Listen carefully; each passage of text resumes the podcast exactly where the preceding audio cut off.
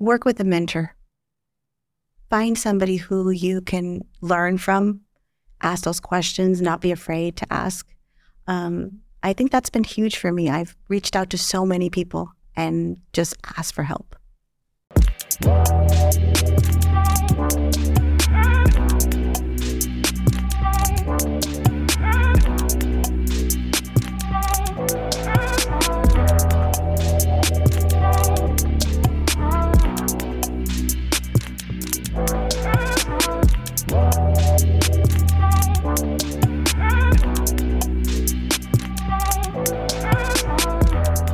Welcome to the episode of the Profitable Property Management Podcast. I'm your host, Jordan Muela, and today I'm talking to Karen Jordan from HBR Rentals.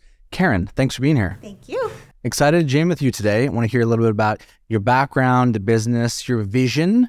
One of the things that was interesting to me about having this conversation is you have a really clear vision. And I find most of life and business in general is finding and committing to a vision that is so compelling that you're willing to say no to everything that doesn't align to that vision. So, why don't we start there? Karen, tell me a little bit about your vision for what property management could mean and become for you.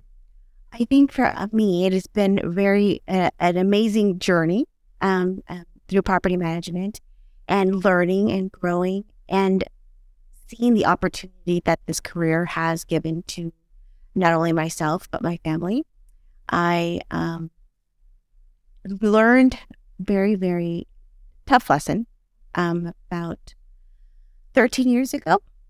I was diagnosed with breast cancer. Mm. And so that was, I was the healthiest I was ever in my life. No family history. So it was a little bit of a shock, shook my foundation, shook my core, but um, put me in a place where I appreciated every day.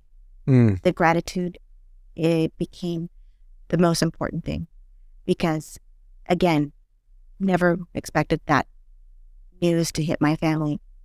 So it taught me a lot about life and making the right choices that are going to be in alignment with what makes me happy and what is important.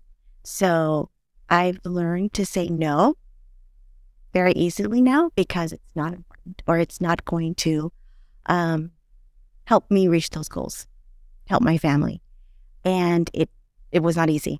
It was not an easy uh, journey to take. But I think because of that lesson, because of what I had to go through with my health, it made me aware of how important it was to kind of have those visions and be aligned to that. So you were in the business when you went through that. I was. And how tell us more. How did that go down? How did you manage um, through it? I am very I'm that person who doesn't want to look at anything that's negative. I don't focus on the de- negative. So um, it was very clear in the beginning that I was going to continue to work. I was going to continue to keep my normal schedule. To me, it was very important to have that routine. And I, I understood my body could only do so much. So I kind of adjusted my hours a little bit and uh, I would carry on as normal. But at three o'clock, I was asleep. Mm-hmm. Like my body was like, okay, you need a nap. Um, but I carried on normal. Did been back to the gym as soon as I could, and I made it a point to my family and to my to my friends that we were not going to talk about this. We are going to move on as normal. We are going to focus on health, and we were going to focus on being good.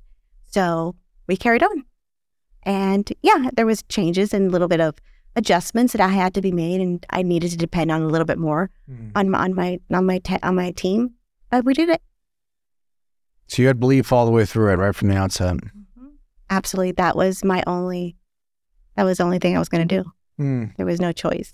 Um, and it was funny because I, I was very firm about that with everybody, and so there was no no pity parties, no crying of me mm-hmm. allowed. Mm. Um, so I know that was not easy for people who are around you who love you. But they did. They carried on and they, uh, they were my biggest cheerleaders and really kind of forced me to make it through. So tell me how that impacted your vision for your work post on the backside of that, having gone through that. How did that change or shift your relationship with the business? Absolutely, because then I knew how precious and how short time could be. Mm-hmm. So I you we, we we're surrounded by amazing mentors here in NARPM that I've learned from, and they've been doing this for years, and they're always so enthusiastic about sharing their journeys and their struggles and their mistakes and how they can do better. So I really just took some of that and said, okay, how could I learn from that and do it my way and I guess faster because I don't want to be 60 still working. I don't want to still be here doing this when I'm older. Mm-hmm. I want to enjoy the things that I can while I'm healthy, Sure. while I'm young. So um, I started really kind of thinking about what that vision would be like. My kids are grown, so I can have the flexibility to do that. And my husband and I are in a place where we're we can kind of make our rules and and make, make our our path. And so I started kind of to figure out what where is that path going to lead us to? What what is that? What what would our day look like if I could pick the perfect day? And it always falls at the beach, somewhere warm. Um, somewhere What what beach? Tell me what beach. What's what was in your mind's eye? exactly? Yeah. Oh yeah, I know. It's a, a little town in Mexico called Bucerías. Mm. Uh, and I loved this place because it is very non-touristy. Mm-hmm. It's a very small um, Mexican town with a lot of still a lot of their culture and a lot of tradition. Um, they have a tradition, a, a saying that it is um, family, food, fun, work. Mm. That is literally their priority. And I thought, yes, that is those are exactly Hmm. my priorities. So um, I started to figure out how can we do that? How can how can we start making it that our goal to Mhm. to be able to have obviously I have a team. I, I I I really value that I've given opportunities. So I have to remember I have people that are relying on me. I can't just take off. So I want to make sure that I take care of them. That they are, you know, able to still run without me.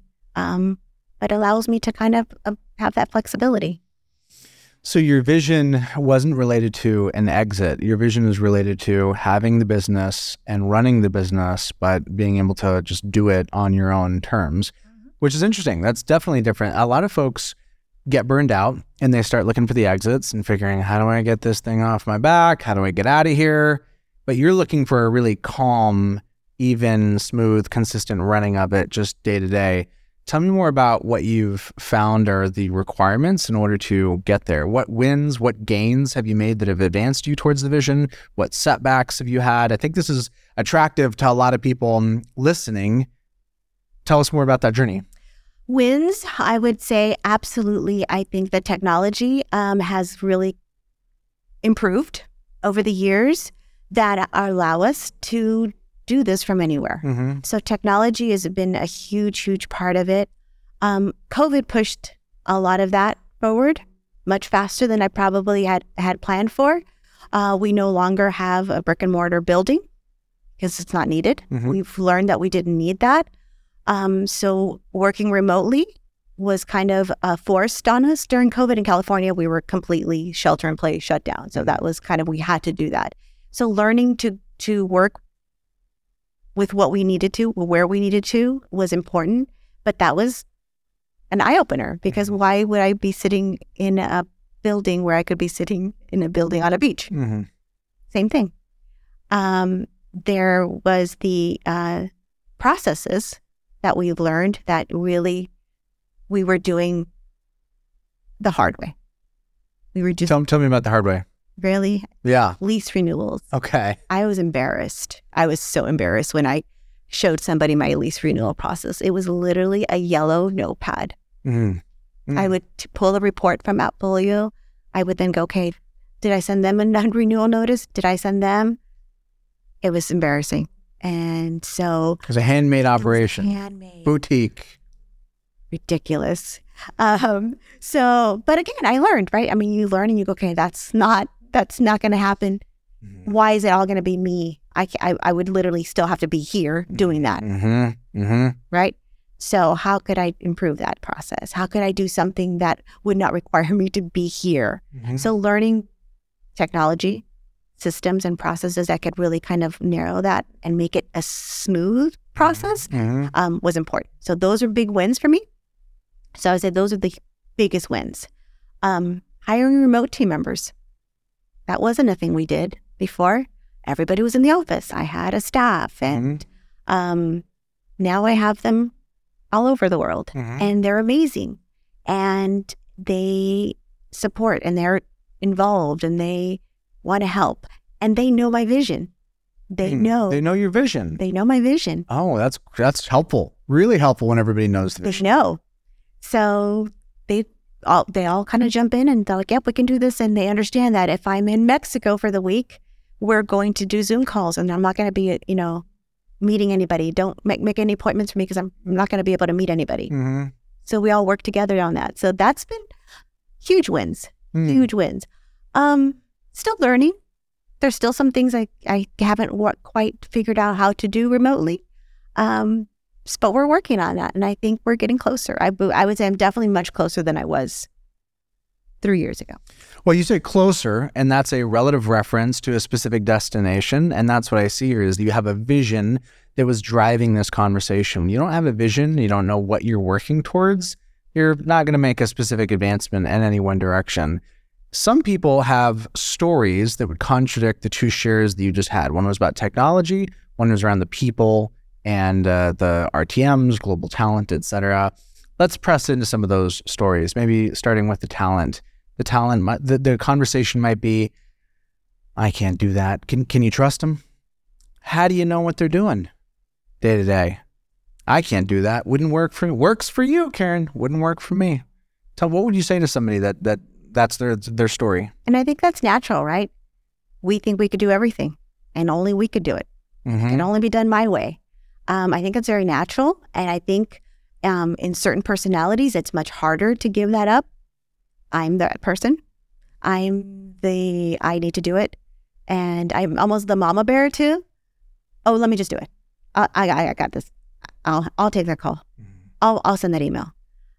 And it was a huge thing of trusting that I don't need to do everything and that they could do it. And they're going to make mistakes and they are mistakes. And we learn and we go, okay, how could we do that differently now? If that's um, a mistake we made, we learn. But it was a huge that they can, that I can trust that they could do it. And for me, when I told them that, when I said, I am stepping away, I'm going to let you handle the, the onboarding calls. I'm going to let you handle the calls for the owners. You handle the owners for the residents. I am stepping away. They appreciated it. They said, thank you. Thank you for trusting us. mm, they stepped up They appreciated it. And I was nervous because I was like, what if they're not ready? What if they can't handle it? And um, they just say, okay, they don't know the answer. Let me get back to you on that.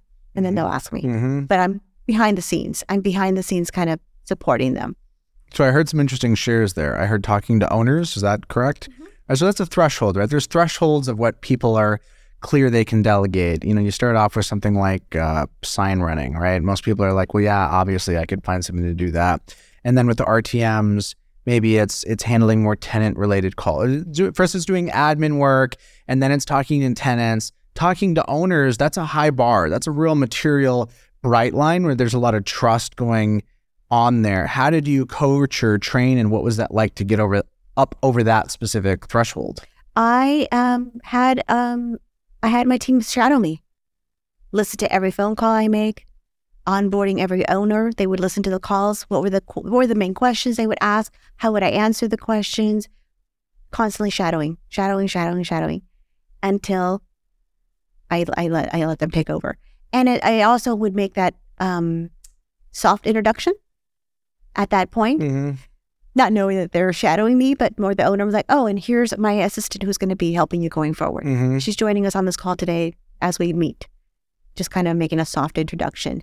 But for, for them, it was just listening, listening in the background, like we would in an office, right? If you're Mhm. sitting next to somebody, you're just listening to the conversation. They learned, and to how how do you say something? How do you respond to this? How how do you politely say no? We don't do that. That's not our policy. Mm-hmm. So the intro and the, the that you made was the framing of an assistant. Got it. So there was, it was less of a trust leap. It's like you're still here, they're still having rela- the relationship with you, but this person is more just kind of stepping in to assist you. Oh, yeah. Let me correct that. She's the director of owner operations. Got it. Okay, that's the and where is she based? She's in Mexico. Got it. Okay. So Yeah. so there's a, a substantive title behind Mhm. it. To give them to give them that knowledge that or that comfort to the owner that I'm handing you off to somebody who is experienced and knowledgeable. hmm I'm not going to be. And I always I'm, I'm here. I'm here, of course, if you need me. But she's going to be your main point of contact going forward. Mm. How long was she with you before you made that transition? Two years. Mm. Two years. This is a high bar. It's interesting to me because I feel like that the global talent RPM conversation in some ways is past obvious. Yeah, right now, what I would say is that if somebody doesn't believe that's possible, it's really clearly on them. It's so obvious to the market. This is being done in so many places. But the high bar and the bleeding edge is how high in the organization are folks promoting and elevating that talent and having somebody act in a PM capacity that's still kind of bleeding edge. I wouldn't say that that's widespread. Have you talked? How many folks have you talked to that have somebody acting in that capacity? Not a lot. Not a lot. Yeah, Not a lot. It's bleeding edge though. It's I think it's the future of where things mm-hmm. are headed, and I I just don't see any fundamental intrinsic reason why that can't No. be done. And yet people have concerns. Security. Let's start there. Security, data, privacy. What are they going to do? You know, if they're not here and something happens, what do I do? How would you walk through so- somebody through those concerns? I think it would be the same if I had somebody sitting next to me at my desk at home in California. Are they going to copy the I- I- ID? Which is to say, trust but verify, yeah. have controls in yes, place. that's, that's, I mean, it's the same thing for a remote team member. Uh, there's certain things that only go through me. I, I'm only the one allowed to, you know, send out funds or Mm-hmm. wires to both vendors and owners and any monies. I have to. Uh, Mhm. Verify your it. eyes on. we have like layers of, of audits before things go out. Mhm. So we do. And they understand that we're all going to see it. It's very transparent to the entire team. So trust is huge, but I've never put that, um, I guess, fear in them that I'm, I'm going to check. I'm going to be watching you. I don't do that. So that's a great segue to what you first led with, which was the processes and the systems. One of my observations is that a lot of folks are in a place where they can follow up with the team member to ask if something was or was not done. But that's about as much scrutiny or oversight as many folks are able to apply. Because if you're using paper checklists, et cetera, when are they are they going to go look up the piece of paper and take a photo of it and send it to you? Whereas if things are online, there's just inherently more documentation, more clarity. Tell me about what that process was look like. How- How much effort did you have to put in, and what's the yield that made the juice worth the squeeze? So, absolutely, the processes was the first thing we kind of sat down. We used a giant um, uh, whiteboard paper because we're doing it remotely.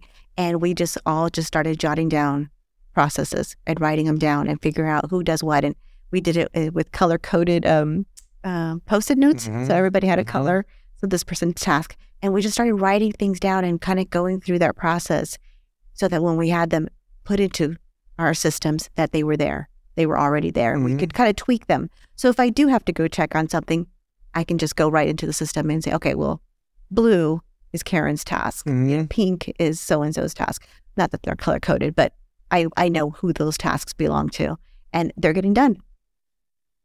So the the workshopping that you did, what's interesting to me about that is that that really is entirely separate from the system that you put it in. Your ability to understand and conceptualize your processes should be distinct from the technology that you're using to execute them. And when you separate the two, it's really helpful because you can just think on the level of the process and the flow, its implications, how it intersects with your policies as well. Policy sits above process. Uh, a great process can't fix a bad policy. A great set of policies can remove that the benefit from those will flow through even with bad processes. How much effort did it take just for you to get clear on what you pro- what you wanted your processes to look like before you actually inserted them in a piece of technology? Took us a while. Took us took us a while. We actually um, set up a, a, a recurring meeting it was like we call it the process meeting where Mhm. we would that's all we would focus on Mm. talk about and we would pick one process kind of just to focus on that one um, but it took us a long time and those post-its kept moving and those post-its kept getting changed with the colors Mhm. because we could figure out who would be better doing that process. So it took us a little bit before we really kind of implemented them or made them policy. That's what we're doing. This is how we're moving forward. Um, tiny i would say took us maybe six months. To get the processes nailed down. Wow, that's so interesting. A lot of folks want to use the technology and just take their processes as they are and just stuff them in the technology without using that transition as a moment to really th- rethink and reimagine that six months. Wow. Oh, that's some serious forethought. it took us yeah i mean we, we learned a lot made a lot of mistakes and Mhm. we kind of took those mistakes and said how do we do it better i think that's really how i make my processes when i make a mistake how you just we, tweak the process. we tweak make that process better Yeah. how do we avoid that again how do we communicate better how could we make sure that the owner's more aware of where we are in the process Got it. so all of that is just learning from mistakes So did you go uh, that conceptualization that you did? Did you do that before or after you picked a specific technology to use? Before. Before. Man, this is a lot of forethought. This is great. This is a little masterclass here. Okay. So then you pick a, a vendor, surprise, was LeadSimple, which is awesome. And then tell me about that. Once you're really clear on what it is, on what on how they should work, what did the actual onboarding and implementation look like? so i didn't do it i handed it to my team because I said I don't want to be the one who's getting in the middle. Eh. You you are all doing this work. and you'd already made the investment at that process level. Mm-hmm. They actually took the sales call. I had them go through the demo and I asked them, "Is this something you We're want just to?" delegating here. I said, "Oh, well, they're going to be the ones doing it." Yeah, I, I wanted I wanted them to say yes, of course, love it, or of course, no, we hate it. right? And so they loved it. They're like, "This is easy. Oh my god, this is going to make our job so much better." I was like, "Cool. Then you're going to do the onboarding too." And they worked with the onboarding and tweaked it to what worked for them. Mhm. you know, based on all the stuff that we had already talked about, but they're the ones who really kind of took it on. And I, I, I was just kind of there to support them. And how long did that process take before it was That live running? That didn't take very long. That actually didn't take very long because I think we had our processes. Yeah, because you already done all this pre work. Yeah. And then we added a little bit of the stuff the LeadSimple had to kind of, you already had as, as templates. And we used some of that and kind of merged them together. Um, but again, they're ever changing. They're Mhm. ever changing. Um, but that didn't take very long. Uh, 12 weeks? Twelve weeks, okay. It was a 12 week process. Yeah. And so, what's the upside be on the backside of that for somebody that's thinking, I already know how to do my job, Karen. Like, I'm really good at it. I've been doing it for 10, 15, 20 years. What's the point of me putting it in software? Because I could do that from the beach. From the beach. That's I don't have to be. it all goes back to the I, I mean, it goes, goes back to how can I do this and allow me to still enjoy my day, enjoy and Mm. not be tied to an office or a desk for eight hours or 12 hours. So it was already working the way you were doing it. You know, it was already working on the level of delivering the quality of service. The gap for you is around the quality of life outcome for yourself. And this is what that enabled. Exactly. Got it. Mm. And it was, I mean, if you go back to our onboarding call, that was literally how what the sales team said. Why, why do you want to implement? I was like, because I need to get to the beach and I need systems and I need automation to help me do that. Um, and I just didn't have a good system at that time that would allow me to do that. And I think we make excuses. Oh, I'll do it tomorrow. I'll do it next month. And I said, no, we tomorrow is could not be here, so we have to do this. Like, let's go. Let's go. Mm-hmm. So um, we did our first trial run, and my husband and I did our first trial run in December. We spent 20, 20 days in Mexico, and we worked remotely. How'd it go? Easy as pie. Mm. Easy. The team loved it. I was on their time zone, so it was easier too. Mm-hmm. So, um, yeah, I was extremely nervous, like extremely nervous. I have a little bit of OCD, so I want to like just make sure things don't Yeah. fall apart. Right. And they didn't. and they didn't. And so I was pleasantly surprised. Um, so then I just set it up for when's the next time? Mm-hmm. Can I go a little bit longer? Mm-hmm. Can I do this from somewhere else? Mm. Um, so it just kind of opened up a whole new road for me. So talk to me about boots on the ground. Who still who who still needs to be there?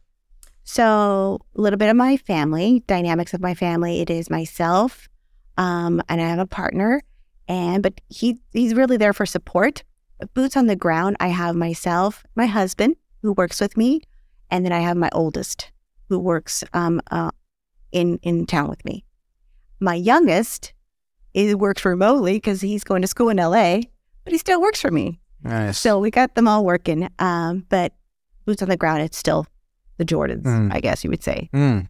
Family operation. The family. Yeah. One of the things that I enjoy about working with global talent is being able to touch and reach and impact lives and cultures that I never would have had the experience of getting reps in in terms of just life experience. That's really um, rewarding and meaningful to me. And I make up, can't know with certainty, but I make up that I'm able to provide even more opportunity and the width of like the delta between starting point and ending point. That's your impact. Somebody comes to work for you how much can they grow and can they learn? I make up that the size of the impact with my global team is even bigger. And that's really fulfilling and really rewarding to me. Talk to me about just like the cultural vibe of working with with remote teams. So our family, um, we get very much educated from our younger siblings or children who teach us about the importance of labor Mm-hmm. and treating people well and paying well because that's not the normal culture in our in our country um, so we absolutely take pride in making sure that we're taking care of our team i don't pay the average i pay a little bit more Mm-hmm. than the average um, and they absolutely appreciate that Mm-hmm. and because i am also from el salvador i was born in el salvador Mm. came to this country when i was very very small Mm. um, but I know what that culture and what how hard it is. Mm-hmm. So I I love that we are able to support and help their families, and I can see their kind of growth. Mm-hmm. And in the, in the return, they they appreciate it so much that they will just go above and beyond. Mm-hmm. Um, we have unlimited PTO for my team, Mm. so that's a huge thing for them. They don't take it. That's yeah, that's a little controversial They don't take it. policy. I'm sure some folks would be worried that nobody would ever be in the office. Your experiences.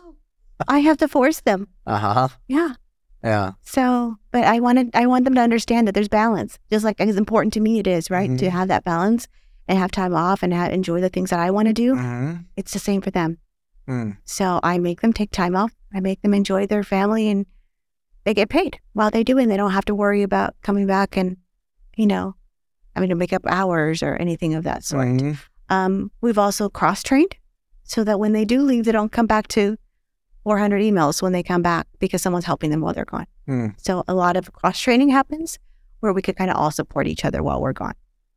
So what's the future? What stands? What what's the pieces that are left that you're still working through and working on to get you all the way to the vision? I'm glad I got you now, so that you're not on the beach. You know, I'm glad I got this interview at now. Can you do a Zoom from the beach. Yeah. What are the pieces you're still you're still working on and working through in the business? Um, in the business, I think it's still trying to figure out the boots on the ground. Mm-hmm. How could I still continue to have that and, and, and support um, and continue to keep that level of service Mm-hmm. um, with that? Um, so that's still trying to figure that out. And, and, and, and I think we're there. I think we're almost there, but not quite.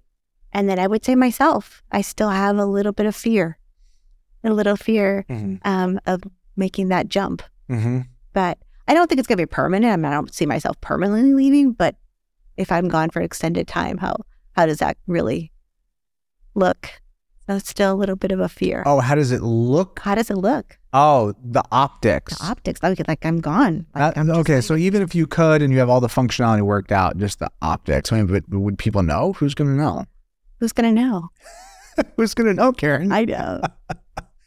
Maybe just don't po- don't post about it on Facebook. true, true. Well, yeah, but yeah, I think there's still a little fear in me of um just doing it. Yeah, Yeah. that's interesting. Getting right up to the to the ledge to jump off and achieve the vision, and yeah, a little bit of that gut check. That's relatable. I can understand that. So when I think about you, I think about somebody that's involved in the NARPM community and is in a lot of conversations and doing and receiving um, mentorship. As you think about like your journey of growing up in the business, who've some of been the biggest influences for you? Um, I have a lot. I Tell mean, me. There's amazing people in this organization, but I will tell you that Melissa Prandi was the first person because I went to my first NARPM event was Cal NARPM, Mm-hmm. and uh, she was there, and I met her her staff, and absolutely, I'm I have no idea what I'm asking. I don't even know what management fees are. Like I like literally green, and they're like, here, here's our marketing material. Here's how we onboard owners. Here's just willingly helpful. That so I would say Melissa's a, been a huge part of, of Mm. my growth Mm-hmm. and learning, and continues to be. Mm-hmm. So continues to be. But um, and now I give back. Now I'm on the board for Cal NARPM, and I want to help, which what I got when I first joined. So I think it's super super crucial. Yeah, it's back. unusual in my experience, the level of openness and transparency Amazing. that there is. And it makes people really want to come back and stay invested. Mhm. Where do you sit with the, all, all the other ancillary units that can be on this business? Bro- brokerage, for example, is that completely separate from HBR? It is. It is. Um, so we do have a sales division Mhm. department. Um, we do main. I always say we get most of our owners sell with us and keep keep it within our house, but I am completely separate. Um, so I don't handle any of that. So that would be Ron and the sales side. And you and Ron have been partnered from day one. Day one. Tell me a little bit about the partnership dynamic. People have strong feelings about partnerships for, against. I've started a number. It's been an interesting journey. I've got a lot of gratitude overall. Tell me a little bit about your partnership dynamic. So Ron and I met when I first came into real estate.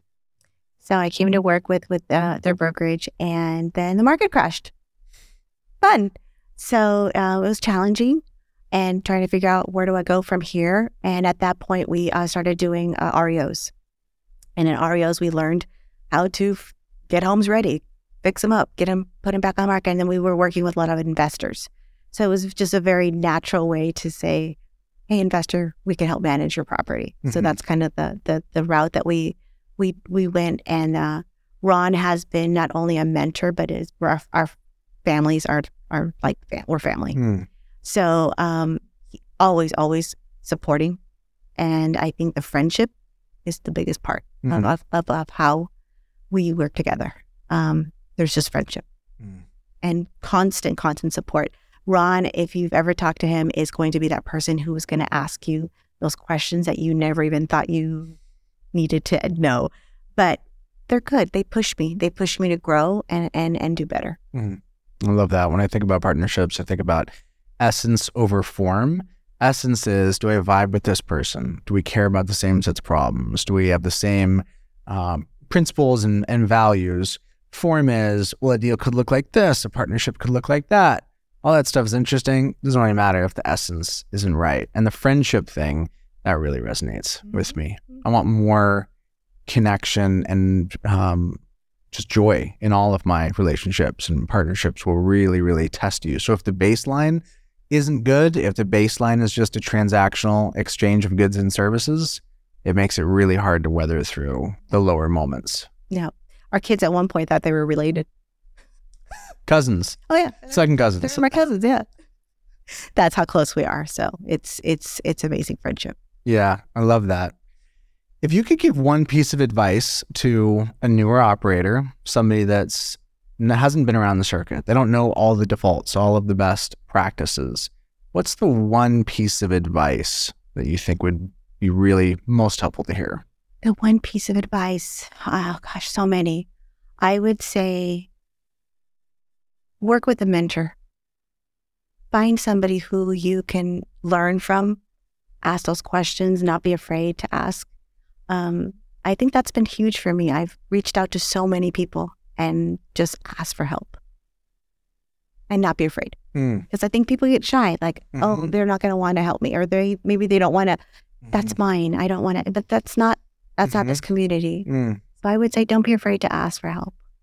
What's the inverse of that? What's the one thing you would encourage people to avoid or not do? Balance. Balance. There's there's balance. There you can't be all in. You can't just be work, work, work, work all day. There's got to be balance. Mm-hmm. That's important. And I think it's hard. I think some um, I've met a lot of people who just don't. They haven't found that and they're burning out very, very quickly. Mm-hmm. What are some examples of like boundaries to sensible boundaries to draw in this business in particular? office hours. Having office hours. I'm not taking calls at eight o'clock at night. I'm not taking calls on the weekends. That's my family time. So have those boundaries. It's important because if not, they're just gonna run you. Why aren't you answering the call? I text you. Mm-hmm. It's midnight. Mm-hmm. Why are you asleep? No, there's boundaries. That's an example of policy, by the way. You can just, it, it's made up, right? Mhm. The policy is I'm not going to return your call after such and such an hour. And for some folks, it's just hard to draw boundaries at all, which kind of follows you both personally and professionally. How do you approach that conversation with owners in terms of setting expectations for response time, et cetera? If they want to call back at, at 9 p.m., what do you say? It's the first thing we talk about when we first first meet. Mm-hmm. Set expectations at the Expectations outset. right in the beginning. Yeah. Um, and and I, I I learned that when you set those expectations, and yes, you may have to remind them. Hey, I was at lunch. That's why I didn't call you back. Mm-hmm. Just reminding them. Don't forget that we do take a lunch break, and that's we're not going to take calls during that time. Um, just reminding them, but setting those expectations right from the beginning, Mm-hmm. so that they're not expecting that, and they they'll get disappointed. And Mm-hmm. I shared it with you, letting them down. I you know, they know right right from the beginning. And what's your counsel to somebody that's early in the business and they're really tempted by that big, difficult client? That client that's just pretty obvious that they're going to be difficult, but they've got 10 doors, 20 doors, whatever the story is, etc. Have you been down that path and do you have any advice or feedback? Absolutely. I think we all start with we'll just take anything. We'll say yes. We say yes. But it's okay to say no. It's okay to say no because the person who values you and understands what your worth is, and that's the one you want to work with. Mm. The one that you already know is going to be calling you at midnight and expecting you to return calls within 10 minutes.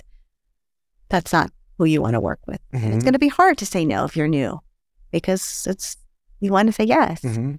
but you've got to set yourself up for the good stuff that's coming. Well, and what's the highest and best value that you're trying to provide for your clients? If it wasn't something transactional, if it wasn't just collecting run, rent, sign running, the basics, what's what what do you need to be on the same page with your clients in terms of why they're coming to you that's maybe different or distinct from what they can get from the low price guy down the street? Knowledge. Expertise. expertise. I mean, I don't know that a lot of people invest in continuing to learn and staying on top of legislation. We're in California, it's constantly changing, and they don't know the laws and they don't know the rules. And that's where I can show the value of protecting them because it takes one comment, one look in California to get in trouble. Mhm. And they don't know that. Mhm. So coming and explaining to them that I have that knowledge and I have that expertise, The trusted advisor. absolutely, I think is is definitely sets me apart. Mm-hmm. Yeah, I love that. It's really important to get clear on the mutual agreement that you need with your customers. It's easy to get put in that commodity box and you feel it as soon as you get on the phone call. Because what do they want to know about? Just price. What do you charge? How much? How much? How much? And that ain't it, man. If that's the only basis in which we're going to have this conversation, it's probably not going to go to a fulfilling place long term. Nope. And I've said that. I've said just no, we're just not a good fit. That's my favorite thing. It's just not going to be a good yeah. Mm. Because you Mm. can tell right away. I'm like, yeah, that's not the one. hmm Yeah, I love that. Karen, I really appreciate you coming on. I appreciate the energy that you bring to every room that you enter and the depth that you add to this industry. Thanks for being here. Thank you. Jordan here asking you, what do you got? What is a question you want to ask me? Can you stump me? Can you throw me something hard, perplexing, vexing, something you feel tied up in knots with? Throw it at me. I'll do my best to try and answer that question, to dissect it, to parse out the nuance, and maybe help you get a bit more clarity. I'm looking for questions as the basis for creating content, and you're looking for a- answers as the basis for clarity. And wouldn't it be perfect if those two things matched up? Drop a comment, send me, send me an email, jordan at leadsimple.com. Let's stay in the conversation. Peace.